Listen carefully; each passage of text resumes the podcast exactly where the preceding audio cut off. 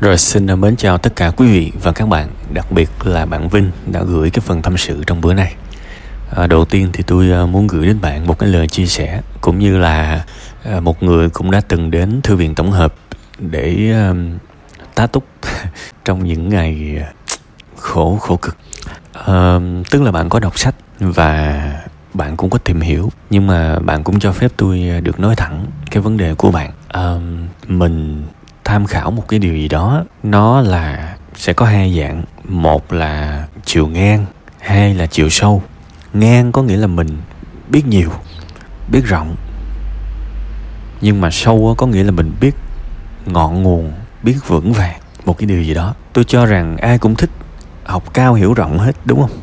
Nhưng mà trước khi mà hiểu rộng thì mình phải hiểu sâu. Và muốn hiểu sâu á, mình phải là người tự nghiệm nó ra bạn không thể nào mà giỏi một cái điều gì đó, chỉ đơn giản là bạn nghe giảng thôi. Này, tôi nói thiệt, bạn học bất kỳ môn nào trên đời, không không nói phật pháp bất kỳ môn nào trên đời. Nếu bạn chỉ nghe giảng thôi, bạn sẽ không bao giờ giỏi được. Tại vì mình nghe giảng là mình đang nghe cái quan điểm, kiến thức của người khác mà các bạn.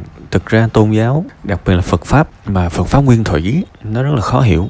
Và thế là tôi đã nghe nhiều người và tôi tôi có cảm giác là người ta sẽ hiểu theo cái ý của họ đương nhiên, điều đó cũng tốt thôi, tại vì họ đã suy ngẫm nhiều, họ đã suy ngẫm nhiều, họ đã quan sát nhiều, họ đã chứng nghiệm cá nhân họ nhiều, nên họ giảng lại bằng cái hiểu biết của họ. Thì cái cái điều họ giảng là rất đúng với cuộc đời của họ đó.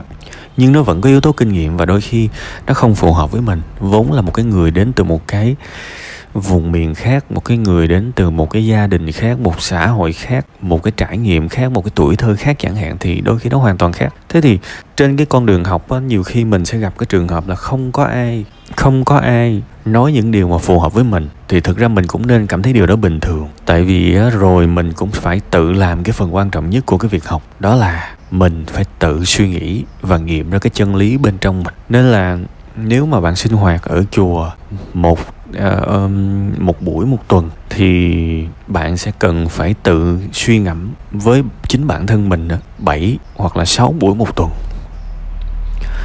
Tức là bạn cần phải đau đấu một cái việc gì đó. Giống như là mình suy ngẫm cái công công án thiền vậy đó. Bạn biết công án thiền chứ đúng không? Tức là ngày 1, ngày 2 mình nghĩ không bao giờ ra. Ngày 3, ngày 4 mình nghĩ mãi không bao giờ ra. Ngày 7, ngày 8, ngày 9 sao mà nó vẫn bế tắc giống như là mình cứ đào mãi cái ý, ý tưởng đó. Nhưng mà không có gì mình hiểu được. Nhưng mà đột nhiên mình cứ nghĩ mãi về nó nghĩ mãi về nó không bao giờ lơi ra khỏi cái câu hỏi đó. Tự nhiên nhiều khi một buổi sáng đẹp trời bước ra đường ăn tô hủ tiếu tự nhiên có câu trả lời nó là như vậy. Thì thực ra nếu mà xét theo cái khía cạnh mà khoa học thần kinh á thì cái việc mình mình cho đầu óc mình một cái sự chú ý tới cái vấn đề đó thôi á, là thực ra là mình đang trên cái con đường đi tìm giải pháp á, vì não của mình nó sẽ hệ thống lại nó sẽ tập trung nó sẽ lấy thông tin và những cái thông tin đã lưu từ đời nào á nhiều khi nó lại tổng hợp lại cho mình. Thì học là mình phải học học học sâu trước rồi mới tới học rộng đúng không? Đó là cái đầu tiên mà tôi muốn nói với bạn. Và hãy hãy cảm thấy bình thường khi mà một cái việc gì đó mình học mà có khi vài tháng trời mình chưa hiểu, điều điều đó không có gì là bất thường ở cuộc sống này hết các bạn. Chỉ cần chúng ta giữ cái cái quan điểm, cái suy nghĩ là tôi vẫn muốn hiểu cái điều đó, tôi vẫn muốn giỏi cái điều đó và tiếp tục thì rồi mình sẽ giỏi thôi. Nhưng mà đương nhiên bản thân mình sẽ cần phải suy ngẫm, sẽ cần phải thực hành. Ví dụ bạn học học phật, bạn học tới cái phần luật nhân quả đi thế thì thực ra cái việc bạn nắm cái khái niệm nhân quả, bạn có thể chỉ mất một ngày thôi. Nhưng mà sau khi mà nắm hết cái cái cái khái niệm đó, bạn phải quay lại cuộc sống của mình chứ. Bạn nhìn mọi thứ, bạn quan sát mọi sự vật hiện tượng để hiểu hơn về nhân quả. Ví dụ cái ông đó, ông nhậu dữ quá, cuối cùng ông bị sơ gan.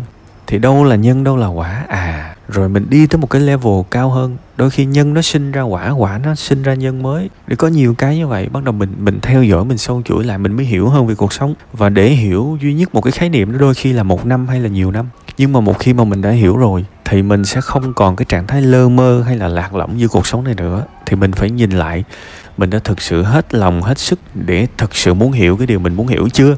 Hay là ngày hôm nay biết một chút xíu, biết ờ, miếng về nhân quả, ngày mai biết miếng về vô thường, ngày mốt biết miếng về tứ diệu đế, ngày kia biết miếng về bát chánh đạo, ví dụ vậy. Thì ok, cái gì cũng biết á, nhiều khi đi thi thực hành và nhiều khi đi thi trắc nghiệm chắc cũng được 10 điểm á, nhưng mà không có ứng dụng thực tiễn được. Tất cả những kiến thức phải được tiêu hóa bằng suy nghĩ, bằng sự để ý, bằng thời gian, bằng thực hành, bằng quan sát cuộc đời này đúng không? Đấy thì mình mình mới có cái góc nhìn sâu rộng. Và thực ra bạn học cái gì trên đời này cũng vậy ha? Còn cái vấn đề mà bạn không có thích cái công việc mà bạn làm á kể cả trước đây người quen xin vô kể cả bây giờ thì bây giờ tôi chỉ muốn nói là hãy tin vào những điều tốt và hãy đi tìm những điều tốt. À, nếu mà cái này chia ra đó thì sẽ có hai cái khía cạnh là phần A và phần B đi ha. Tôi sẽ nói đầu tiên là hãy tin vào những điều tốt. Ví dụ như là bây giờ bạn tỏ tình với 10 cô gái đi. Nếu mà 10 cô gái từ chối bạn hết, thì điều đó cũng không có nghĩa là trên đời này không ai chịu bạn. Đó là một cái góc nhìn của sự tự tin. Cũng giống như bản thân tôi, trong những ngày tôi khổ nhất, tôi vẫn tin là một ngày nào đó tôi sẽ thành công. Ngày nào thì tôi không biết, nhưng mà tôi vẫn cố gắng. Có rất nhiều nhiều người giống tôi, nhưng họ không cố gắng tại vì họ không tin vào tương lai. Họ chỉ tin vào hiện tại thôi. Thế thì hiện tại của họ có cái gì? Có nghèo đói, có cực khổ, có đau lòng. Và tất cả những gì họ tin là những gì họ đang thấy, đã thấy, đó là sự khốn khổ. Họ không tin vào cái điều mơ hồ là cái tương lai tốt đẹp. Đó là lý do mà có nhiều người trải qua hai ba mối tình mà thất bại là hận đàn ông, hận đàn bà. Ôi, đàn bà là những niềm đau, đàn bà là con dao làm tim rỉ máu, thí dụ vậy. Đúng không? Hay là bạn làm trong cái ngành của bạn, bây giờ bạn có cảm giác là chắc là nơi nào nó cũng như thế. Nhưng mà làm sao mình chắc mình mình có thể khẳng định là thế giới này tất cả đều xấu được. Không bao giờ tồn tại một trăm phần trăm ở cuộc đời này. Điều quan trọng tiếp theo phải nhớ, nãy mới nói cái a đúng không? Bây giờ mình nói cái b. Thế thì làm sao để mình có thể ở trong một cái tốt được? Ví dụ lại quay trở lại câu, cái cái cái cũ. Mình theo đuổi, thôi 10 cô gái thì nhiều quá, chẳng ai nhiều chẳng ai có thể trải qua tới 10 mối tình đâu. Bây giờ mình nói năm mối tình thôi. Chẳng được năm mối tình nữa, thí dụ mình cua năm cô mà năm cô từ chối hết. Thế thì mình phải suy nghĩ lại một lần nữa, tại sao năm cô này từ chối mình? Mình có cái gì mà năm cô này từ chối mình? Mình nghèo, mình xấu, mình không có ý chí, mình tiêu cực, mình lèm bèm, mình ăn nói vô duyên hay là cái gì? Mình phải biết lý do. Và thế là mình âm thầm mình nâng cấp bản thân mình. Mình bỏ những cái xấu, mình thêm những cái tốt rất có thể cái này nó sẽ tốn thời gian. Nhưng một khi đã hoàn thiện rồi, một khi đã hoàn thiện rồi, thì mình cua tới cái cô thứ sáu nhiều khi lại dính. Cũng giống như những ngày tháng gian khổ, muốn giàu thì mình phải mình phải biến mình xứng đáng giàu chứ. Mình phải có một cái vốn lận lưng là năng lực thì mình mới có thể phát triển được chứ. Còn bây giờ mình chỉ có thể biết quét nhà, rửa chén thì mình cũng chỉ làm vòng vòng những công việc đó thôi, không cao hơn được. Nhưng mà nếu mình biết lập trình, cuộc đời của mình phải khác chứ kể cả một cái nhân viên lập trình quen nhất có thể vẫn có những cái cơ hội nghề nghiệp tốt hơn. So với việc mình chỉ có thể làm được những cái việc ai cũng có thể làm. Rồi mình biết về marketing thì nó chắc chắn là cuộc đời của mình nó sẽ phát triển hơn. Tức là mỗi một cái mình biết, mỗi một cái mình lột xác, mỗi một cái mình thay đổi là một cái tốt hơn. Thì bây giờ bạn quay lại, bạn là một người làm trong ngành kế toán. Thế thì bạn phải đặt câu hỏi là, ví dụ tôi muốn vào một cái công ty mà nó hoàn toàn ngon lành hoặc ít nhất là nó rất là ít tiêu cực. Một cái công ty mà tôi ngưỡng mộ nào đó mà tôi muốn vào chẳng hạn thì đó là công ty nào? Bắt đầu bạn suy nghĩ trong đầu bạn. Tại vì xưa giờ bạn làm nhiều khi bạn làm mấy công ty nhỏ nhỏ mấy công ty vài người hoặc là những cái công ty mà giống như là thế hệ trước vậy đó, nó không năng động. Bây giờ ví dụ bạn vào một cái công ty năng động hơn chẳng hạn ví dụ như tiktok việt nam đúng không? Hay là một công ty nào đó trẻ trung hơn bạn bạn bạn phải đi kiếm cái kiểu công ty đó lên những cái trang tìm việc tìm được hết mà nhưng mà vấn đề bây giờ giả sử có một cái công ty năng động như vậy thì bạn nhắm bạn nộp đơn người ta tuyển bạn không? À. Vậy thì phải làm sao? Lại phải nâng cấp bản thân. Ta nói rèn luyện để xứng đáng là vậy. Rèn luyện để xứng đáng là vậy. Còn nếu mà trường hợp bạn quá chán ghét ngành kế toán thì bạn hoàn toàn có thể nhảy qua một cái việc mới. Hai năm ba năm để đổi một cái nghề mới. Nghề gì cũng được. Hai năm ba năm là đổi được rồi thà như vậy, cuộc đời mình nó thay đổi nhanh hơn. Còn hơn là ngày nào cũng ủ rũ, ngày nào cũng chán trường nhưng cái nguy hiểm nhất của một con người đó là không làm gì hết. Tất cả thời gian dành để để chán. Những cái lúc đó mình phải quyết liệt lên. Giống như bản thân tôi mà ngày nào mà xìu xìu là tôi phải đi chơi thể thao. Tôi biết là nếu mà tôi cứ như vậy là thế nào tôi cũng bệnh rồi. Mình cần phải có một cái sự quyết liệt hơn với cuộc sống của mình. Đây là cái điều mà tôi nói nghiêm túc luôn đọc cái phần tâm sự của bạn á, cái cái cái điều mà tôi thấy rất nhiều đó là cái sự chán cái sự chán tôi thấy nhiều lắm.